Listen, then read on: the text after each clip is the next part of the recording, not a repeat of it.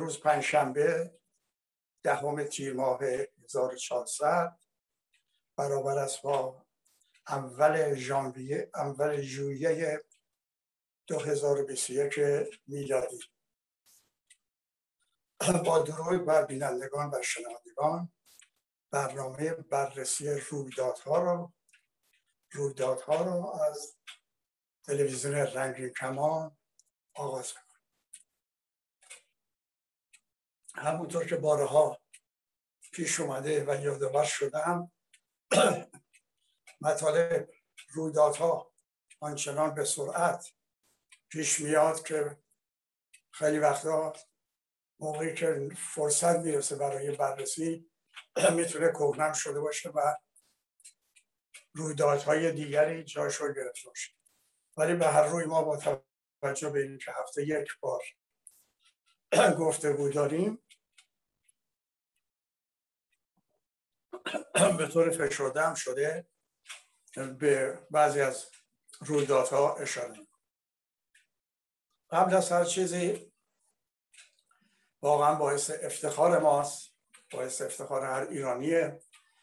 تبریک میگم، شاد باش میگم از کارگران وابسته کارگران وابسته به شرکت‌های وابسته به شرکت نفت که به خاطر دفاع از حقوق انسانی و حقوق حقه خودشون اتصال کردن و با سپاسگزار از کارگران شرکت نفت که از ما حمایت کردن و همینطور کارگران سایر بخش‌ها در ایران، کارگران نیشکر، نیشکر هفت‌تپه، کارگران نساجی‌ها و خیلی جاهای دیگه، و این نشان دهنده اینه که به دنبال پیروزی بیست و هشت خرداد در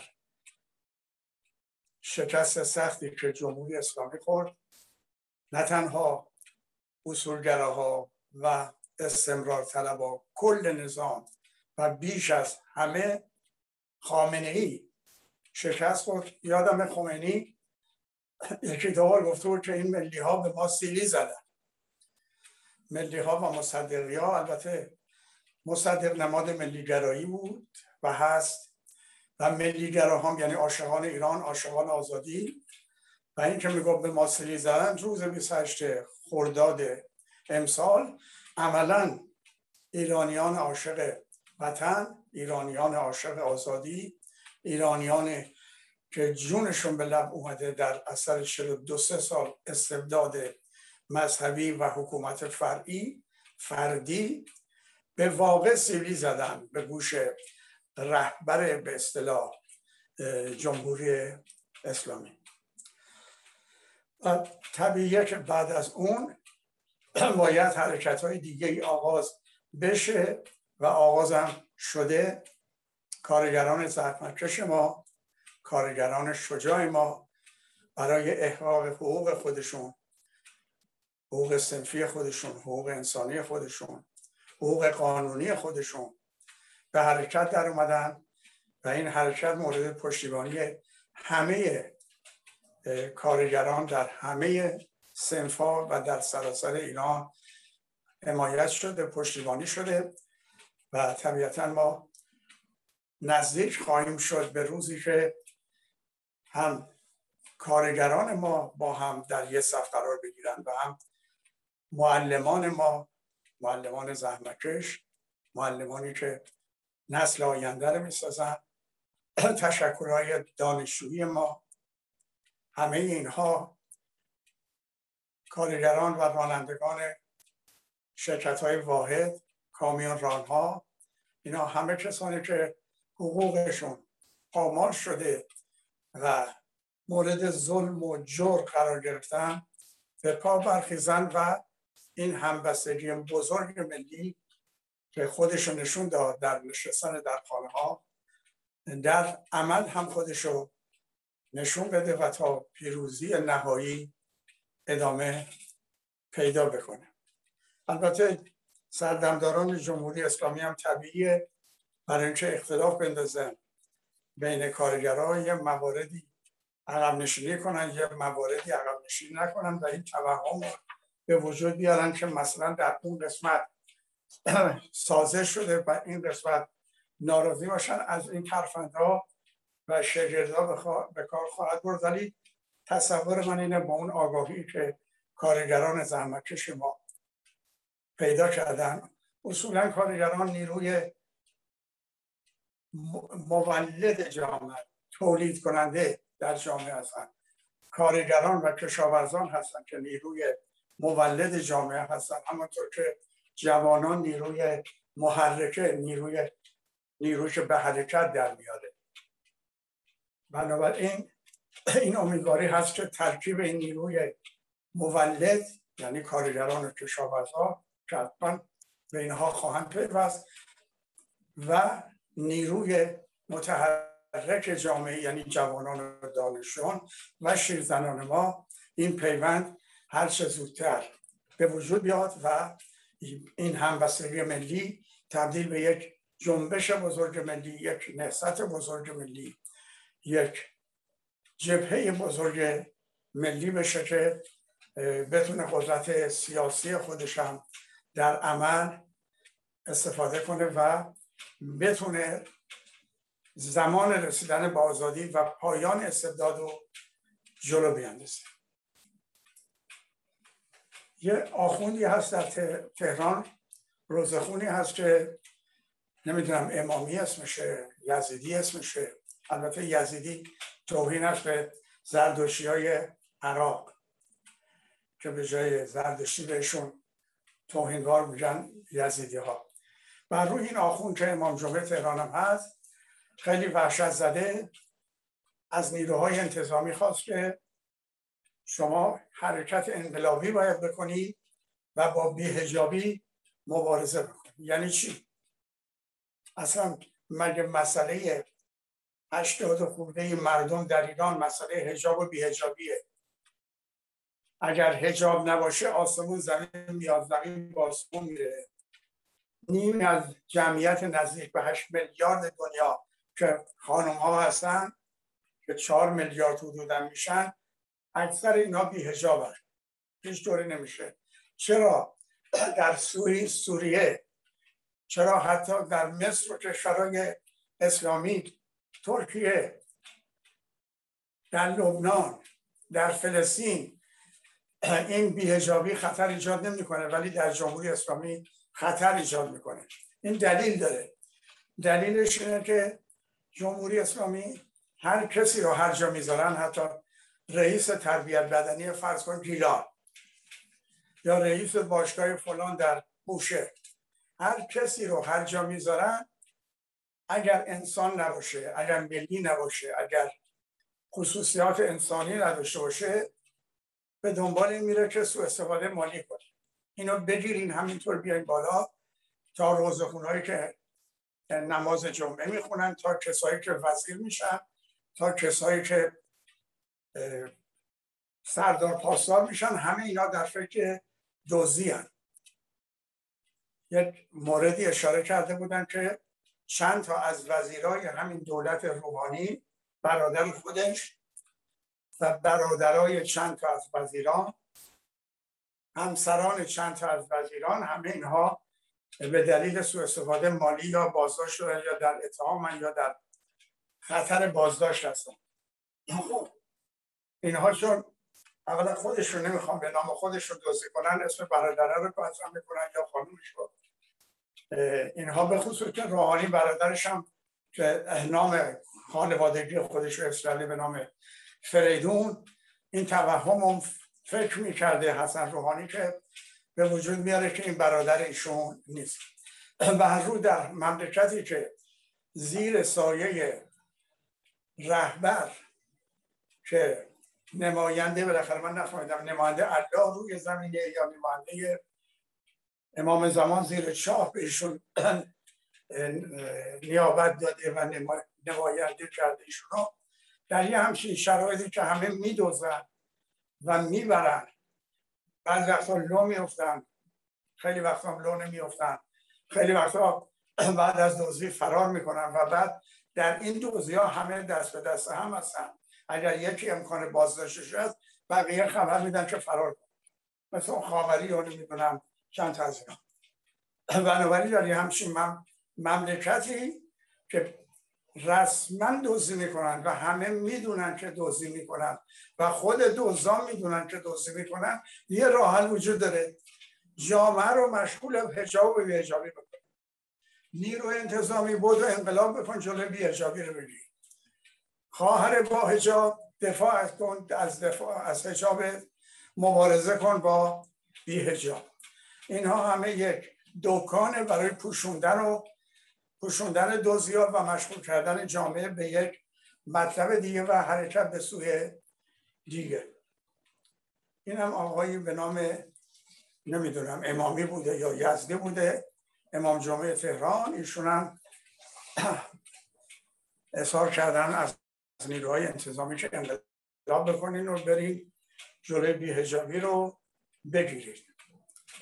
ولی حالا جالبتر از این امام جمعه ها، این روزخانه ها، امامی به سرها، خود رهبره که انقدر دروغ میگه. این الان سی و دو سه ساله که جانشین خمینی شده، انقدر دروغ میگه و دروغ گفته.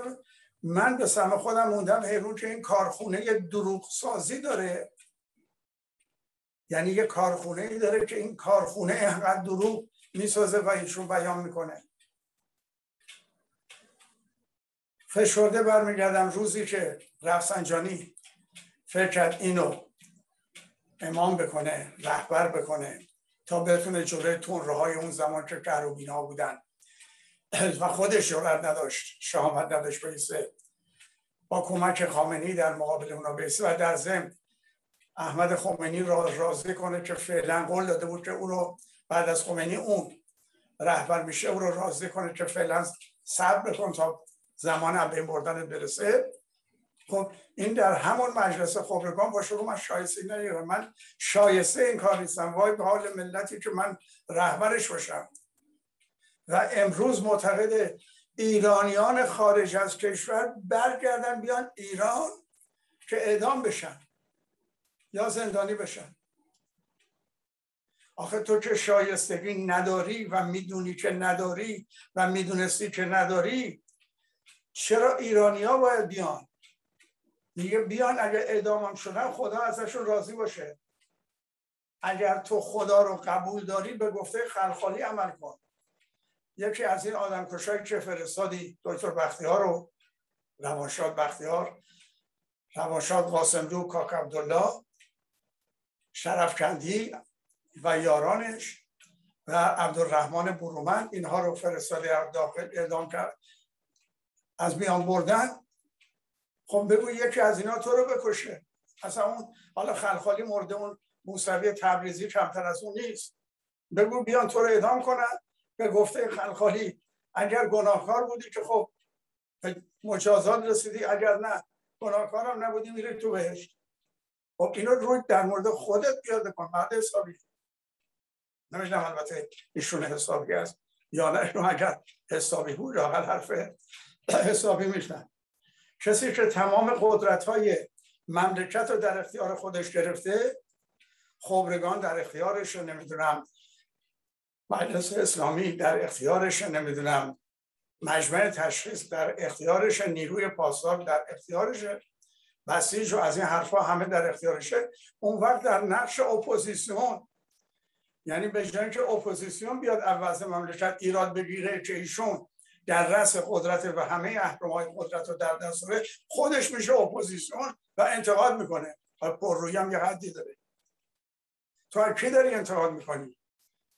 از شرایط و وضع... وضعیتی داری انتقاد میکنی که خودت به وجود آوردی، بعد خودت نشستی انتقاد میکنی. یه شعری هم داشتیم ضرب مثلا، خود گویم و خود خندم، عجب مرد نمیدونم خردمندم چیم. و این آدم یادمونه، حالا گذشته‌ها رو میذاریم کنار، میام به اخیر در انتخابات مجلس که هزار و سیصد و نود و هشت بود و بخش بزرگی از مردم، یعنی اونطور که معلوم شد فقط بیست درصد شرکت کرده بودن، اومد گفت علت این که اینقدر پایین بوده شمار شرکت کنندگان در انتخابات به دلیل این بوده که به دروغ گفته بودن کرونا هست و مردم از ترس کرونا از خونه‌هاشون بیرون نیامده بودن و کرونا هم وجود نداره. یک هفته نگذشت راجع به کرونا گفت بریم به جای راه حل کرونا میره که بریم سوره نمیدونم چی گفت.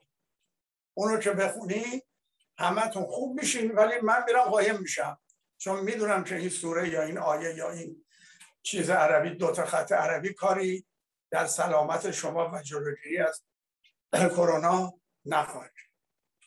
یعنی یه هفته پیش گفت به دروغ میگن کرونا هست وجود نداره، هفته دیگه گفت هست و ما با از نظر تاریخی با آیه و با سوره و با یه چیزا حلش بود. خب همین آدم ضمن اینکه از نظر وظیفه شرعی و مردم در انتخاب شدن وظیفه ملی مصلحت نظام فلان، وقتی رسید به اینجا و متوجه شد بیست درصد شرکت کردن از پیروزی شکوهمند در انتخابات صحبت. تو که خود خودت گفتی مردم ترسیده بودن نیومده بودن بیرون، پس از چه چیز شکوهمند برگزاری انتخابات شکوهمند صحبت میکنیم؟ و یه مورد دیگه همین انتخابات جدیده که خب متاسفانه هم خبرگزاری ها ناگزیرن خبرهای رسمی رو مخابره کنن، یعنی نمایندگان خبرگزاری ها نمیتونن میان تهران خبرهای رسمی رو مخابره نکنن، ولی خب وقتی برمیگردن در کشورهاشون گزارش میدن که مردم شرکت نکردن. به همین دلیل بسیاری از روزنامه‌های معتبر دنیا و روزنامه معتبر آلمان که عکس این رئیسی رو که در اومده بود، یعنی قبلا انتخاب شده بود، روز بیست و نه اعلام کردن، عکس روی جلد مجله گذاشتن و طناب دارن بالای سرش. حتی واشنگتن پست که معمولا ارتجاعیه و محافظه کاره، او هم اعتراض کرده بود به این انتخابات. و بعد از اینجا بگم که من به سهم خودم یه نامه‌ای به زبان انگلیسی و فرانسه برای خبرگزاری ها فرستادم که حالا که خبرنگاراتون برمیگردن لااقل سعی کنید که حقایق رو منتشر کنید. البته خبرگزاری ها کار نمی‌کنن ولی ممکنه نشریات یه همچین کاری انجام بدن. و من اینجا میخوام بگم از هموطنان عزیزم که ده درصد بیشتر مردم در انتخابات شرکت نکردند. این ده, ده درصد هم کسایی بودن که حقوق بگیرن و ناچارن یا در نیروهای انتظامی هم خانواده هاشن بسیج هم نمیدونم جاهایی هستن ارتشی هستن حتی و مجبورن برن. این ده درصد ضمن که چند بار جابجا کردن اینا رو، شناسنامه هایی که همه هموطنان ما دیدن درست کرده بودن قلابی و اینا را مهر زدن به عنوان شرکت کننده. حتی یک پیرمردی رو نشون دادن عکسش رو در تلویزیون که مهر زده انگشتش رو میده پسرش رو، بابا این پدر من الان چهار سال مرده. و عکسایی که گذاشتن عکس شرکت کنندگان در مشهد همون عکسی بود که در قم، اونی که در همدان منتشر کرده بودن همونی بود که فرض کن در عراق بود. خب بعدم رای می خریدن، خرید رای آخر ساعت ها رقم بسیار بالایی شده بوده و بر سر آماری که باید منتشر بکنن و داده بودن به روحانی که وزارت کشور این آمار رو اعلام بکنه، روحانی قبول نمی کرد که وزارت کشور نمیتونه این اعداد رو منتشر کنه، که بالاخره یادآوری کردن که به سرنوشت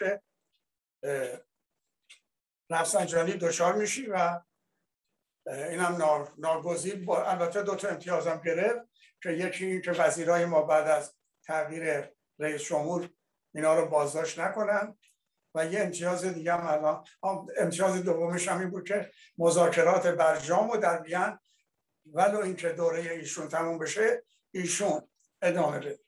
بنابراین آماری که خود روحانی قبول نداره، وزارت کشور قبول نداره و اعلام میکنن، متاسفانه برخی از هموطنهای ما هم تکرار میکنن. حالا اینکه بی بی سی تکرار کنه وظیفشه، همونطور که خمینی رو باید اینا رو حفظ کنه. اگر صدای آمریکا تکرار کنه وظیفش انجام میده.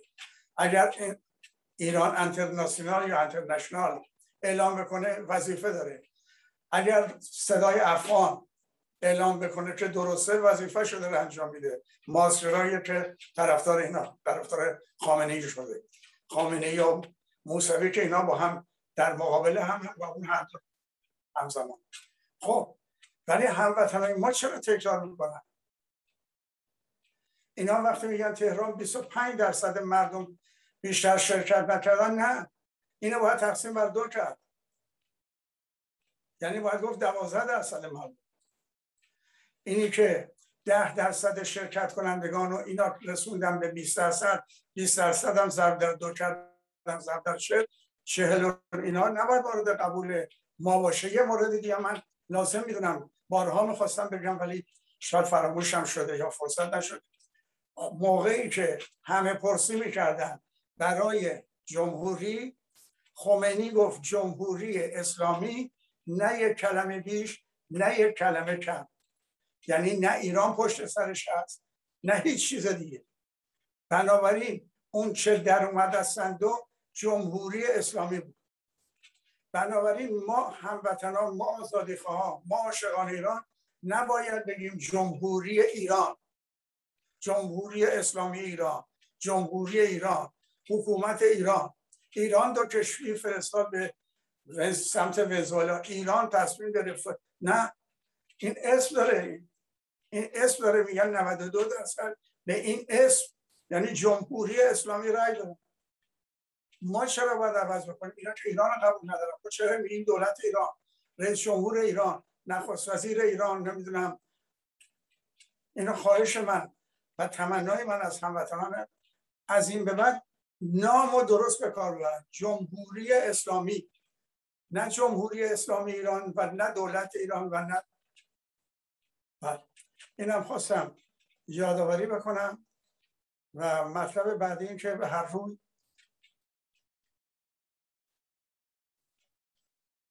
رسیدیم به این که قدرت خودمون رو، یعنی مردم ایران رسیدن به جایی که قدرت همبستگی خودشون رو نشون دادن، قدرت مخالفتشون رو با استبداد نشون دادن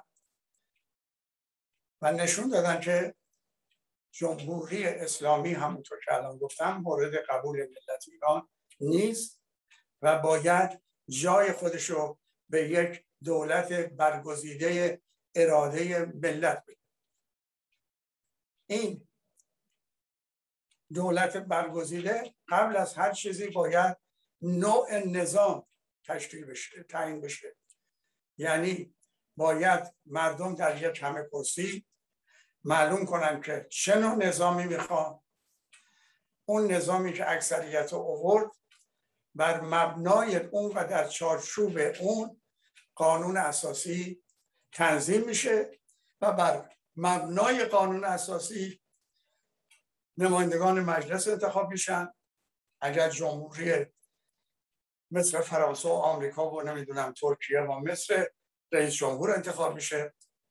اگر یک جمهوری پارلمانی مثل آلمان و ایتالیا و هندوستان و اسرائیل، دولت نخست وزیر تشکیل میده و رئیس جمهور بالات عالی‌ترین و بالاترین مقام رو داره بدون قدرت اجرایی و نخست وزیر یا صدر اعظم که همه قدرت اجرایی در اختیارشه فرد اول مملکت نیست. اینا وقتی معلوم شد، طبیعتاً نظام وقتی تعیین شد، اون چه اون دولتی که باید مملکت رو اداره کنه تعیین خواهد شد. و یک بحثی هم الان بین هموطنان ما در داخل و خارج، به ویژه در خارج، چون در داخل خوشبختانه موقعی که همبستگیشون نشون میدن اصلا نمیپرسن تو از نظر دینی چه دینی رو داری، از نظر جمهوری خواهی، سلطنت طلبی، مشروطه خواهی، جمهوری خواهی، پارلمانی هستی، اصلا مثلا یک دست و هم با هم در کنار هم و همبسته با هم قدرت خودشون رو نشون میدن، ولی در خارج از ایران متاسفانه بحث سلطنت رو نمیدونن جمهوری یه بحثیه که یه عده خودشون رو مشغول کردن، درست مثل شاه سلطان حسین صفوی. این محمود افغان اومده بود اصفهان محاصره کرده بود، مردم حیوانات مثل چهارپایان رو میکشتن و گوشتش رو میخوردن. این به جای اینکه فکر نجات مملکت و تاج تخت خودش و شخص خودش حتی بکنه، آخوندا رو دعوت میکنه. من دیشب نماز بودم موندم که این رکعت سوم بوده یا چهارم بشه، اینو حلش بکنیم.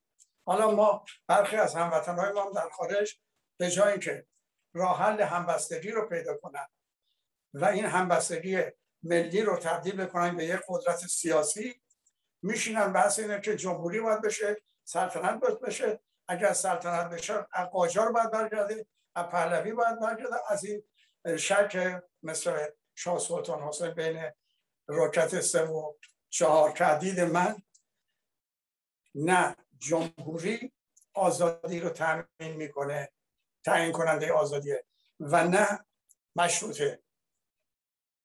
نه جمهوری ضد آزادیه، نه مشروطه. آزادی رو در مملکت وجود احزاب، سازمان‌های سیاسی و اتحادیه‌های کارگری و صنفی تعیین می‌کنند. وجود اینا اگر در یک مملکتی آزاد بود و فعال بود، نشان دهنده اون اینه که اون مملکت از آزادی برخورداره، خواه نظامش سلطنتی باشه، مشروطه باشه باشه، خواه نظامش جمهوری باشه، جمهوری پارلمانی یا جمهوری اینجا رئیس جمهور همه کاره هست مثل فرانسه. بنابراین این هم موردیه که بعدا مطرح خواهم کرد که هرچی امروز برای ما مطرحه نوع نظام نیست. هیچ کدوم از اینا نه رد کننده آزادی هم نه تعیین کننده آزادی رو وجود احزاب و سازمان‌های سیاسی و اتحادیه‌های کارگری و صنفی تعیین میکنه. در هر کشوری باشه اون کشور مردمش از آزادی برخوردار هستن. ولی اینکه در آینده ما چگونه میتونیم و باید این همبستگی ملی رو بعد سیاسی بهش بدیم و زیر نام جنبش ملی که عوضش کردن یه زمانی کردن جنبش سبز که موسوی بتونه بیاد و بگه که میخواد قانون اساسی جمهوری اسلامی رو که ما رو بدبخت کرده اجرا کنه و دوران طلایی امام رو برگردونه، یعنی اون دوران تاریخ تاریخ معاصر ایران رو میخواست برگردونه. و چون به هر حال با ملی بودن ضدیت داره، با ایرانی بودن ضدیت داره، مادرزاد با ملی بودن و ایرانی بودن مخالفه، این بود که باید جنبش ملی که به حرکت در اومده بود تبدیلش کنن به جنبش سبز که خب ایشون لابد سید هم هست. هر روی باید در آینده هر چی نزدیک زودتر بتونیم این گرد همایی بزرگی که قدرت خودشونش بودا و در این اتصابات داره تداوم پیدا میکنه زیر نام یک جنبش، نه حزب، یا جنبش ملی یا نهضت ملی یا جبهه ملی. و گفتم نه حزب. متاسفانه الان در ایران دو تا حزب داریم، حزب جبهه ملی پنج، حزب جبهه ملی شش. اینها حزبن هر کدوم، اگر جبهه بودن و دو تا آرمان بیشتر مطرح نمی‌کردن که خواهم گفت طبیعتا نمیتونستن دو تا باشن، یکی می بودن. که اینو بعداً بس خواهیم کرد، صحبت خواهیم کرد و امیدوارم که هر چه زودتر این جبهه بزرگ جبهه بزرگ سیاسی در ایران شکل بگیره و هم مردم که الان قدرت همبستگی رو پیدا متوجه شدن، پی بردن به قدرت همبستگی و قدرت پیدا کردن و ترسشون محو شده و اون ناامیدی که در ایران بود که اینا میمونن و هیچ کاری نمیشه کرد برطرف شد و جای خودش رو به امید و امیدواری داد، اکنون در ایران شکوفا شده. در مورد شکل سیاسیش هم امیدوارم که فرصت گفتگو باشه. آینده ایران. خدا نگهدار.